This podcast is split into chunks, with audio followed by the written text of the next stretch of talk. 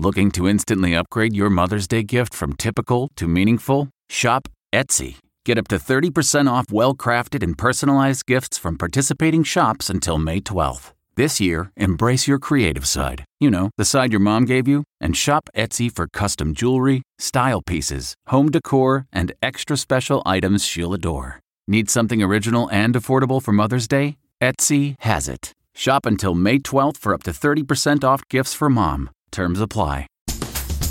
Buffalo-style burgers from at home in the kitchen.